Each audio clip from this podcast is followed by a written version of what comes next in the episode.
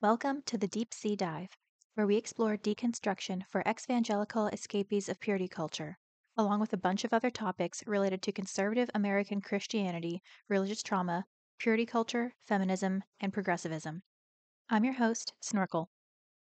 Please keep in mind this is an inclusive space. We do not judge anyone based on sex, gender identity, sexual orientation, race, ethnicity, age, class, religion, or lack thereof, or anything else.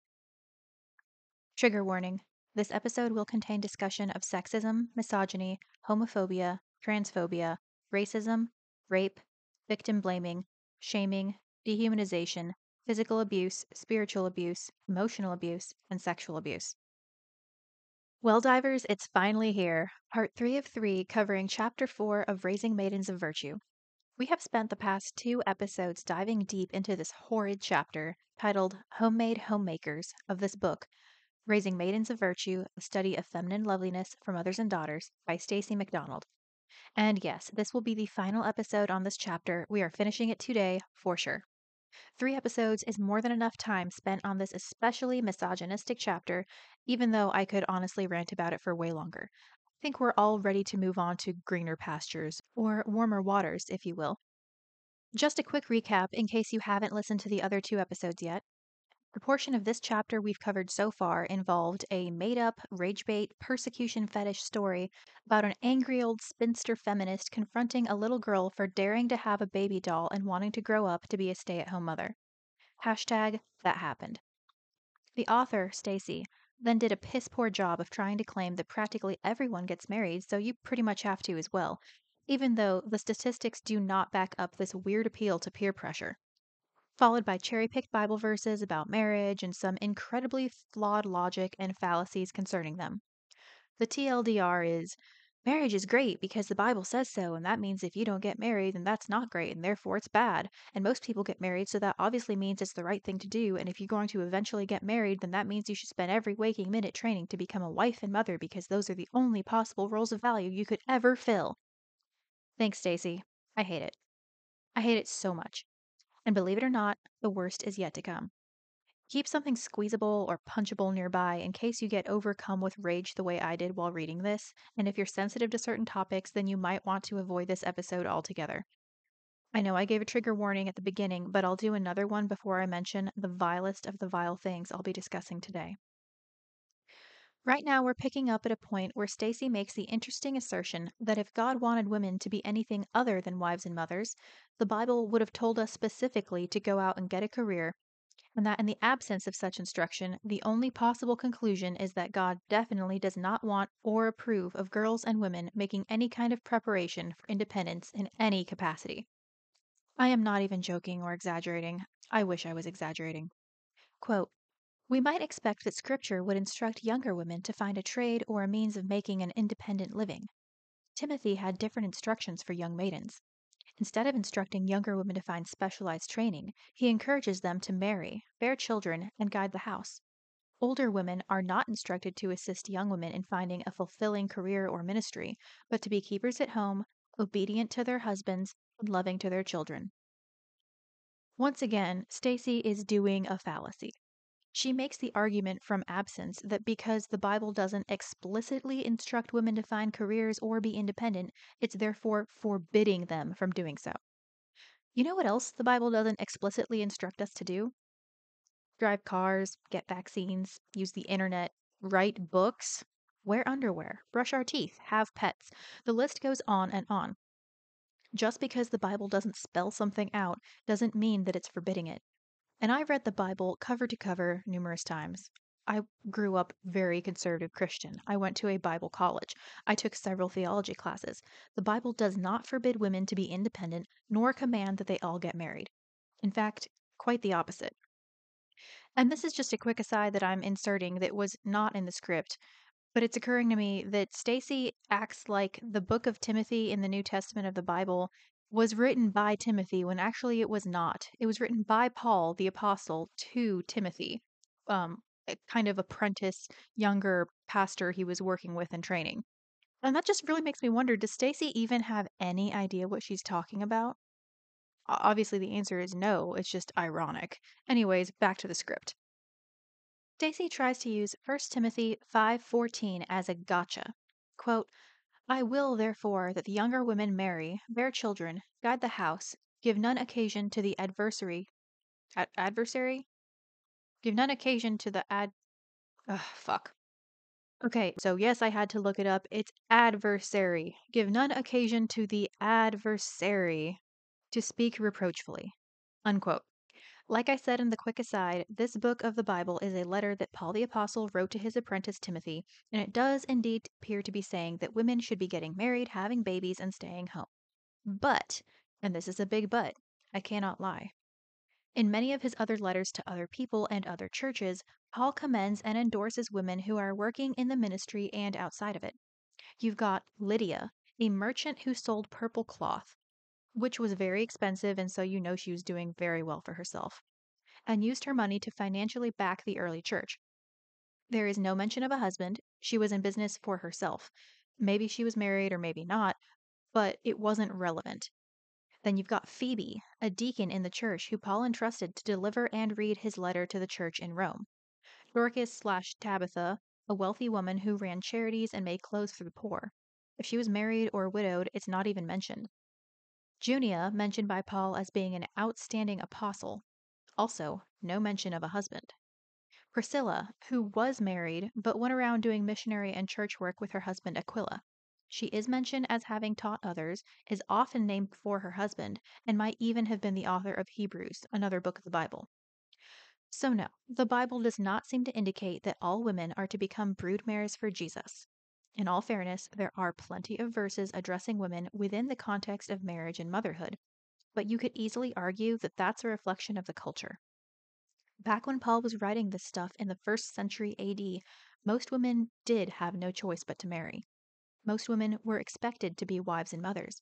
It would be dismissive and reductive to not mention anything about this, and in fact, you can look at the fact that women's roles are included at all as a pretty radical thing in and of itself.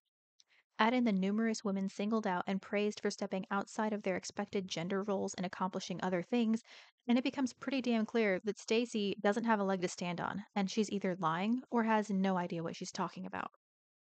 And yet she happily blazes on, running with this flawed conclusion and acting as if it's irrefutable. Quote, so if singleness is not the scriptural norm, and marriage and being a keeper at home is, doesn't it seem logical that marriage and homemaking should be our focus of training? Unquote. No, Stacy, it's not logical in the slightest. For all her blathering about Paul supposedly instructing all women to be barefoot and pregnant in the kitchen, Stacy seems to be entirely unaware of the parts of the Bible where Paul says it's actually better to not get married.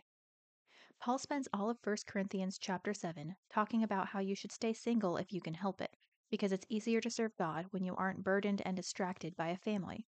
He addresses both men and women very clearly and explicitly, and states that it's not wrong to get married, and if you are an uncontrollable horn dog, then you should just get married and have fun doing the horizontal mambo instead of torturing yourself being celibate. But if you don't get bonked and go to horny jail, then you should try to just stay single. Whether you're a man or a woman, Paul's opinion is that marriage is just an option, and again, in his opinion, the lesser option. Boom shakalaka. So, no, marriage is not the biblical norm or even the absolute expectation.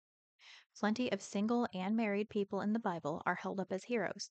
It's just that fundamentalists and evangelicals have made an idol out of sex and marriage and can't help reading their agenda into everything. Thanks to purity culture, people are growing up sexually repressed and emotionally stunted, not being taught about their own bodies or being allowed to express anything that even comes close to being sexual all while being bombarded with the message that sex is the best thing since sliced bread and it's the pinnacle of human experience and your life should revolve around it. You have to obsess over not having it or even thinking about it until you're married, and then you have to always think about it. For fundies, sex is the ultimate expression of love. Sex equals love. And that is just so unhealthy and unrealistic and such a bad take. Even if you personally believe that God created sex to be an expression of commitment between a married man and a woman, you have to admit that putting it on a pedestal and practically worshiping it is heretical. God didn't create you just so you could have sex. It's so sad and dehumanizing to view people as either insatiable sexual monsters or just living sex dolls for said monsters. People are more than just their sexuality and gender. Now, can sexuality and gender be a huge and integral part of someone's identity? Of course it can. But we can acknowledge that without saying that it has to be the only thing that matters about a person. Your genitals and what you do with them does not and should not define you or your worth as a human being. But in this book, apparently it does. Two disastrous, deeply disturbing conclusions. Stacy continues her diatribe by talking about how people train for what they want to be. For example, people who want to be engineers study engineering. And she's not wrong about this one tiny particular claim. Obviously, if you want to be good at a specific specialized area of study or thing, you have to learn about and practice that thing. Duh. But her next assertion is frankly stupid. She says, quote, if a Christian man wants to be an engineer, we don't see him running off to auto mechanic school just in case he is ever laid off. Unquote. Firstly, I love how she specifies that this hypothetical person in her example is a man, because of course women can't have careers. She spent the last two pages drilling that into our unfortunate heads. But also the fact that she specifies he's a Christian man. Like, I guess Christians can be absolutely certain that they'll only ever need one career path and only heathens change jobs. I don't know, I just thought it was funny. But she also is wrong. Plenty of people have backup plans or choose to supplement their training slash education with well rounded subjects just because it helps with life. There's a reason you have to learn statistics in college and grammar and writing and usually psychology and often a semester or two of a foreign language. In theory, it helps you develop skills that can serve you well within a variety of different occupations or just general life scenarios. So, yeah, if you want to be an engineer, maybe you don't also simultaneously enroll in mechanics school, but engineering and mechanics often overlap quite a bit. A lot of the same basic principles of physics and mathematics will apply to both, so this is a stupid comparison as well as misleading. There's nothing wrong with planning ahead and having a backup plan. That's responsible. What is irresponsible is putting every single egg into one predetermined basket and assuming it's all going to just magically perfectly work out because you're just so super special awesome. The next two paragraphs are full of Stacy criticizing any woman who dares to pursue an education or career over early marriage and motherhood. She admits that women can be successful in the workforce, but follows up by saying that they can't both be career women and mothers. Which, where the fuck does she get off saying that while she is out here writing books and having her own career? She's also a mother of at least seven children and a hypocrite of elephantine proportions. This is such an old song and dance for evangelical women, though. They spend their lives getting to have it all while putting down and shaming other women who try to do the same. They want to have their cake and eat it too, while preventing anyone else from having any. Rules for thee, but none for me. Stacy also apparently thinks working women can't know how to cook or clean or change a diaper. Obviously, women are just so airheaded and ditzy, they can't possibly know how to hold a job and make a meal. Like, how the fuck does she think single working women function? Later in the book, she talks a lot about how women should be their father's property and live at home until they get a new owner. I mean, a husband. But I can't believe she genuinely believes all women live this way in actual practice, especially non Christian women. How does she suppose they pay their rent or feed themselves? If there's one thing we learned during COVID, besides how unfathomably stupid and selfish people can be, it's that anyone can learn how to make a killer sourdough or grow a damn good garden. Maybe the reason more people in general aren't into the whole self sustaining homesteading thing is because this stupid capitalist society doesn't allow for time to learn how to do any of that and relies on people constantly being overworked and underpaid and stressed and exhausted and desperate and barely surviving. And don't get me started on the white supremacist connotations of the whole cottagecore thing. I don't have anything against cottagecore, but we have to at least acknowledge the overlap between the idyllic, old timey aesthetic and the fascist neo Nazi propaganda of pretty white woman playing in a garden. But that's for another episode. Quote I often hear from women who were never taught to cook when they were young. Many genuinely struggle with organizing and cleaning their homes consistently, mastering basic cooking skills, and being content at home with children all day. Unquote. Um, what? First, I'm sure she hears from all these miserable ex feminist women bemoaning the fact they lacked a misogynist upbringing. Second, you can know how to clean and organize and still struggle with it. I was raised with very strict and traditional gender roles. I knew from a young age how to clean and organize and do laundry and all of that, but that doesn't mean I like it. And as far as not being content to sit at home surrounded by kids all day, I feel like very few people genuinely enjoy that 24 7. Everyone needs a break now and then. Everyone needs a bit of space. Even if you got a huge family and you love being a stay at home mom, there are going to be moments where you're tired or frustrated or just need to breathe for a minute. And there's nothing wrong with that. It disgusts me that Stacy seems to expect women to be domestic slaves and bear endless babies and worship their husbands and be happy about it. Like, if that's what you want, go for it, but it is not for everyone, and that's okay.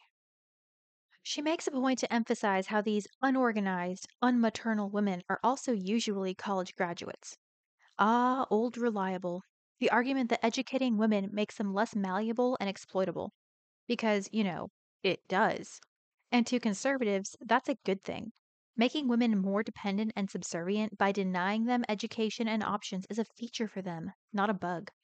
Additionally, Stacy gripes about how these evil, heathen, college graduate career women know how to do things like drive a car, gasp, or balance a checkbook, clutches pearls, or change a tire, faints dramatically. As if knowing how to do any of this is a bad thing. Why shouldn't anyone learn to drive, balance a checkbook, or just understand finances since nowadays most people don't really rely on physical checkbooks, but whatever, or change a tire. Those are good and useful skills. But I guess Stacy and her ilk truly want women to be 100% dependent on men for everything, even finances and traveling. If you can't drive a car and don't have access to a bank account, it's a whole lot easier to keep you compliant and obedient and submissive. You're not likely to fight back or run away if you have nowhere to go and don't even know how to do basic things. If your very survival is dependent upon the whims of whichever man who has ownership of you, it becomes very easy for him to use and abuse you. And that is precisely why so many conservatives love this dynamic.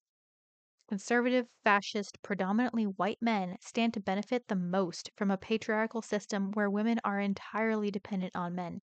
And so that's the system they embrace and pursue and defend you see this all the time with incel forums and red pill groups and men's right activists where they complain that feminism is the root of all evil.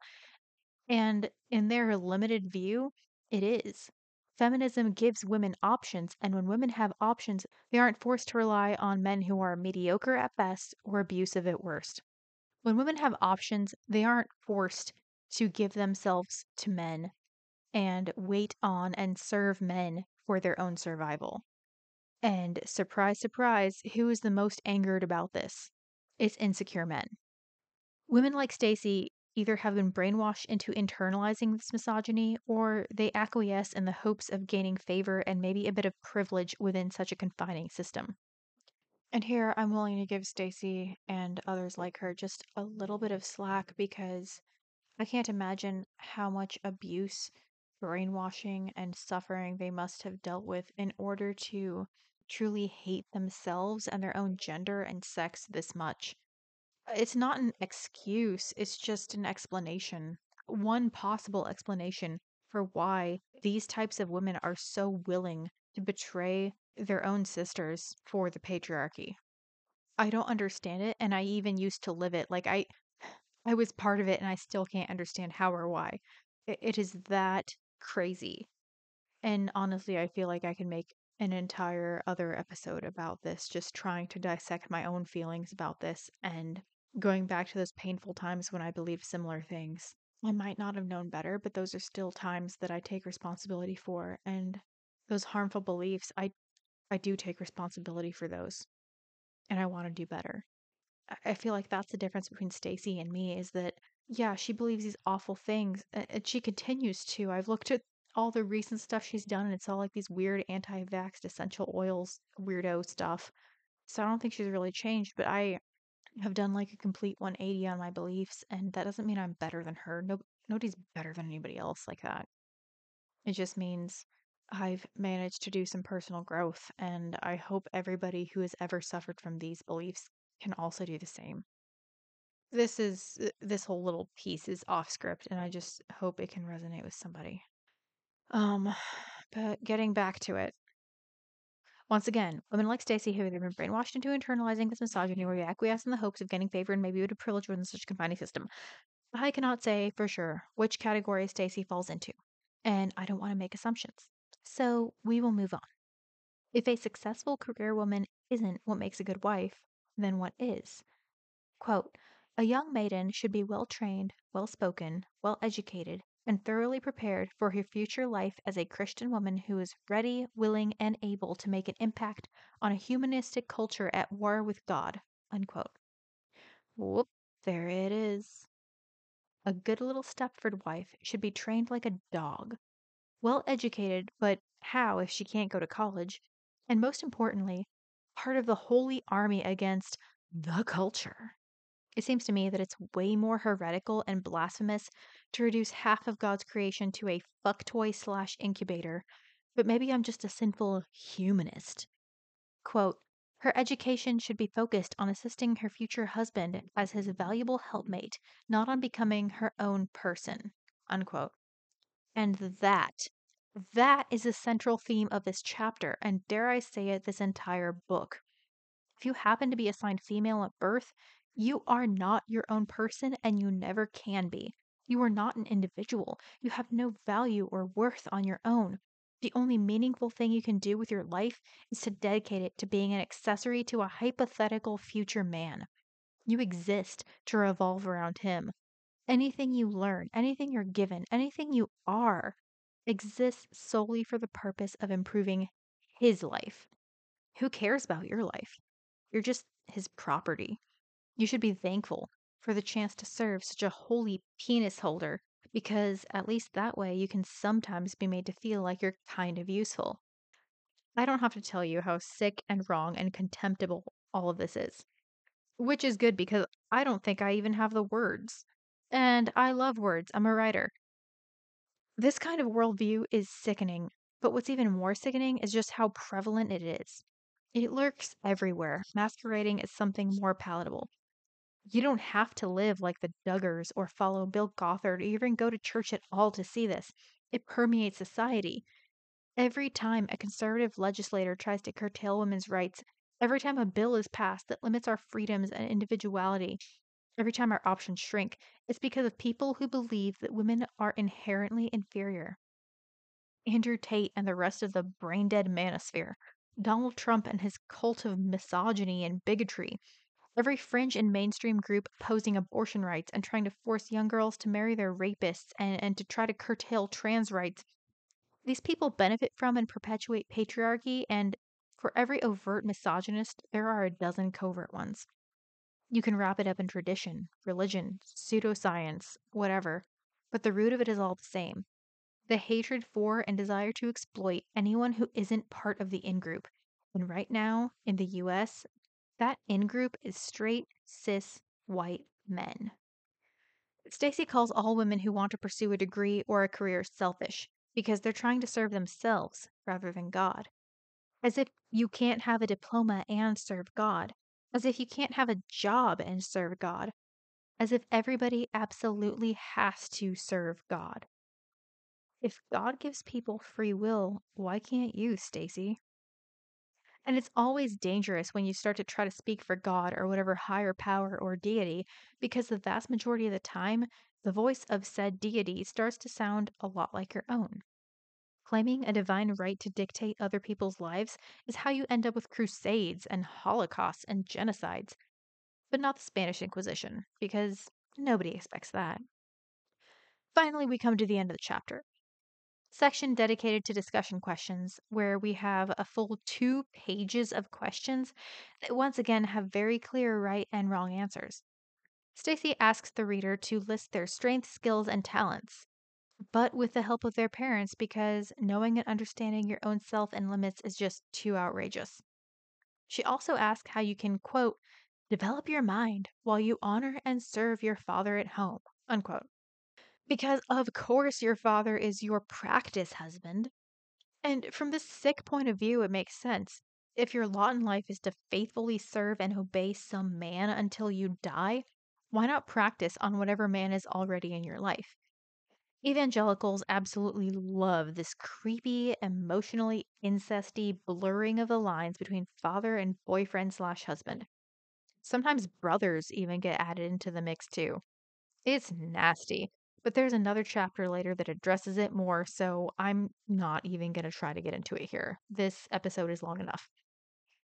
But Stacy tries to help us along with this question by giving us a list of examples of acceptable things to spend your time on while you languish in your unmarried state, waiting on your father while you wait to go to your forever owner. Things like helping around the house or in a family ministry, helping to homeschool siblings or tutoring other homeschooled kids. Although, if you're going to be teaching or tutoring, shouldn't you also have an education? If no women are ever actually allowed to be educated, how are they supposed to teach the next generation? You can also, quote, offer music, sewing, or other lessons to children, unquote. Because I guess those are the only worthwhile skills a female is allowed to have. I mean, you certainly can't teach driving or check balancing or how to change a tire, am I right? Other options include, quote, develop fine art skills, pursue expertise in gardening, cooking, baking, or arts and crafts, care for a sick relative or friend, or assist overwhelmed mothers. Unquote. Basically, anything that makes you useful in a domestic capacity or helps someone else to do the same. And I love how Stacy briefly acknowledges that all of these expectations can cause mothers to become overwhelmed or overworked. But the solution isn't to lessen those expectations or share the load with your husband. No. Is to exploit a young girl to help you raise all the kids that you can't take care of so she can practice dealing with her own kids that will overwhelm her that she can't take care of and the cycle will just continue ad infinitum. The next part isn't even a question. It's just stacy explicitly saying the girls are meant to be tailor-made accessories for their future husbands. Quote remember that a strong desire to be a doctor or a seemingly god-given talent in math is not an indication of God's will for you to have a career in medicine or engineering. Unquote. Right. So even if God made you good at a certain thing, don't you dare think it means you can do that thing. Because, quote, sometimes God gives us talents and strengths for the specific purpose of helping our future husbands in their calling. Unquote. Fucking ew. She's not even trying to hide it or sugarcoat it. She just comes right out and says your entire personality was designed to meet the future needs of your future husband. You as a person don't matter. The only thing that matters is how you can serve your future owner. Don't you even think about learning how to drive or balance a checkbook, but you better be ready to devote yourself to helping your useless chump husband in his career because that's the only conceivable reason God made you good at anything.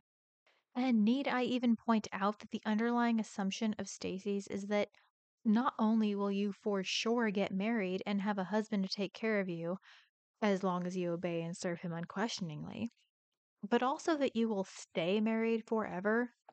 What happens if your husband leaves you or dies?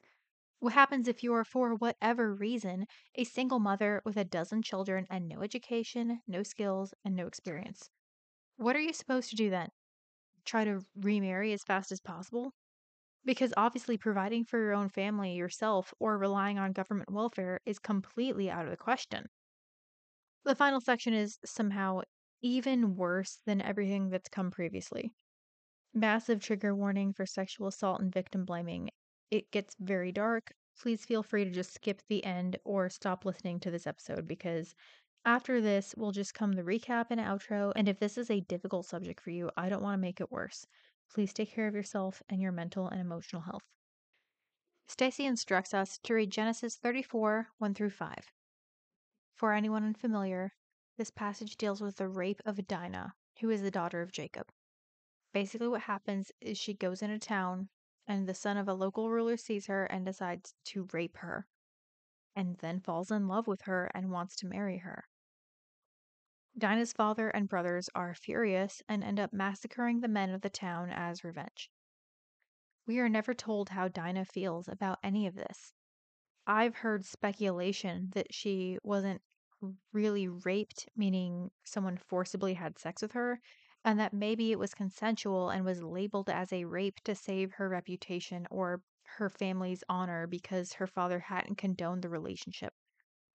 We will never know the actual context or what it meant to her because her voice has been silenced. Whether it was consensual or not, Dinah is pressured to marry the guy who is then murdered along with every other man in the city, and all the women and children are carted off as spoils of war. It is a brutal story. But after her family kidnaps her back, Dinah is never seen or heard from again. We don't know what happened to her. We don't know her motivations. We don't know her feelings or intents. All we know is this one snippet of her life that is told without very much context. And plenty of people have made a living trying to extrapolate what it all means, therefore, exploiting her all over again. But the commentary Stacy includes for us sure makes some absolutely boneheaded assumptions. It's not just ludicrous, it's downright offensive. Quote, Observe her vain curiosity, which exposed her. She went out, perhaps unknown to her father, but by the connivance of her mother, to see the daughters of the land. Probably it was at a ball. Unquote. Okay, first of all, we don't know why Dinah went into town that day. There is zero way of knowing if it was to run errands or buy something or see friends or just have a walkabout or what. We definitely cannot ascertain that was out of vain curiosity. Also, did you notice how the author of the commentary assumes that her father had no idea she was going out and baselessly blames her mother? Why is the mother accused of connivance other than just pure misogyny? Also, balls weren't a thing back then. This was in the ancient Levant, not Victorian England. Balls, as we think of them with a Eurocentric colonialized viewpoint, were not a thing. They had parties with dancing, but it's not the like weirdly structured Victorian thing that you think of based on watching Little Women or Anne of Green Gables. Quote, See what came of Dinah's gadding. Young women must learn to be chaste, keepers at home. For those that are not keepers at home, expose their chastity. Dinah went abroad to look about her, but if she had looked about her as she ought, she would not have fallen into the snare. Unquote. What the fuck? Just full on, unabashed victim blaming the commentator calls Dinah a sneaky, vain little brat who just didn't know her place and ended up getting herself raped. This is so vile. Even if Dinah did go somewhere she shouldn't, and even if she was irresponsible or selfish or whatever, she didn't deserve to be raped. And it certainly wasn't her fault. But to absolutely no one's surprise, Stacy of course agrees with this assessment. She asks, quote, How could leaving the protection of your father's house for reasons other than marriage result in a dangerous or ungodly situation? Unquote. You got that? She doesn't think any woman should ever leave her father's house for any reason other than to be traded off to a husband. No wonder she doesn't want women to learn how to drive. They might actually be able to escape. And again, with the victim blaming, oh, if you aren't careful and if you disobey and try to be too independent, something bad might happen it will be all your fault.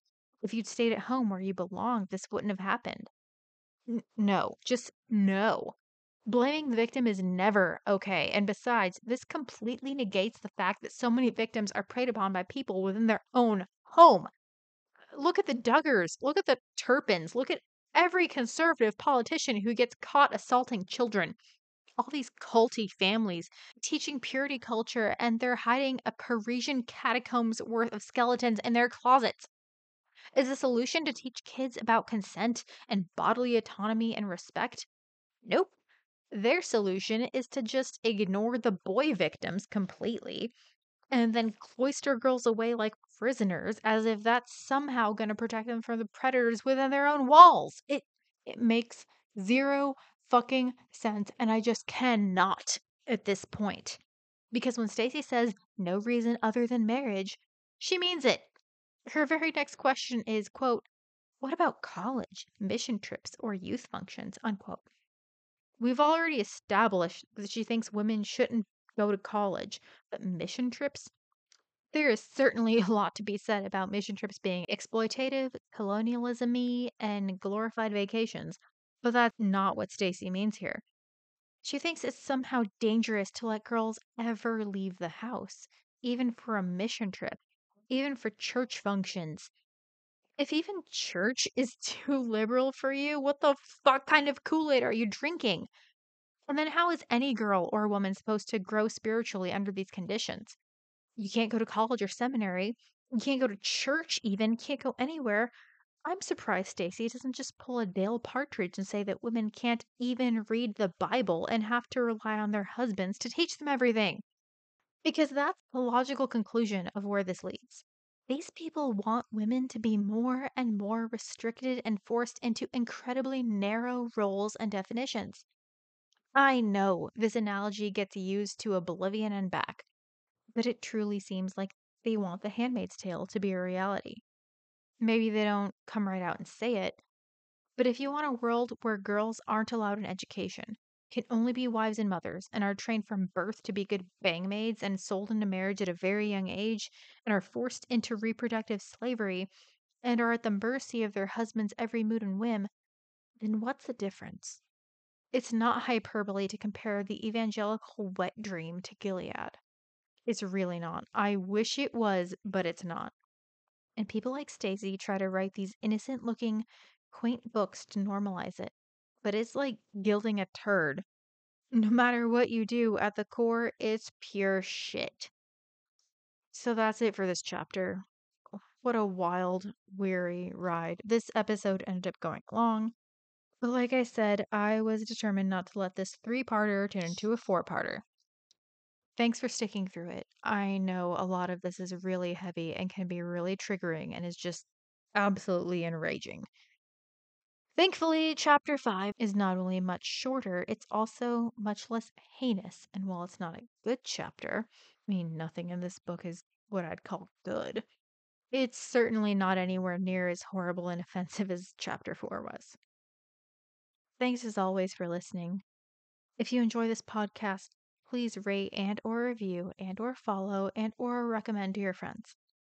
If you have questions or comments or want to contact me for any reason, you can find me on Reddit as u forward slash the real snorkel or r forward slash deep underscore c letter c underscore dive.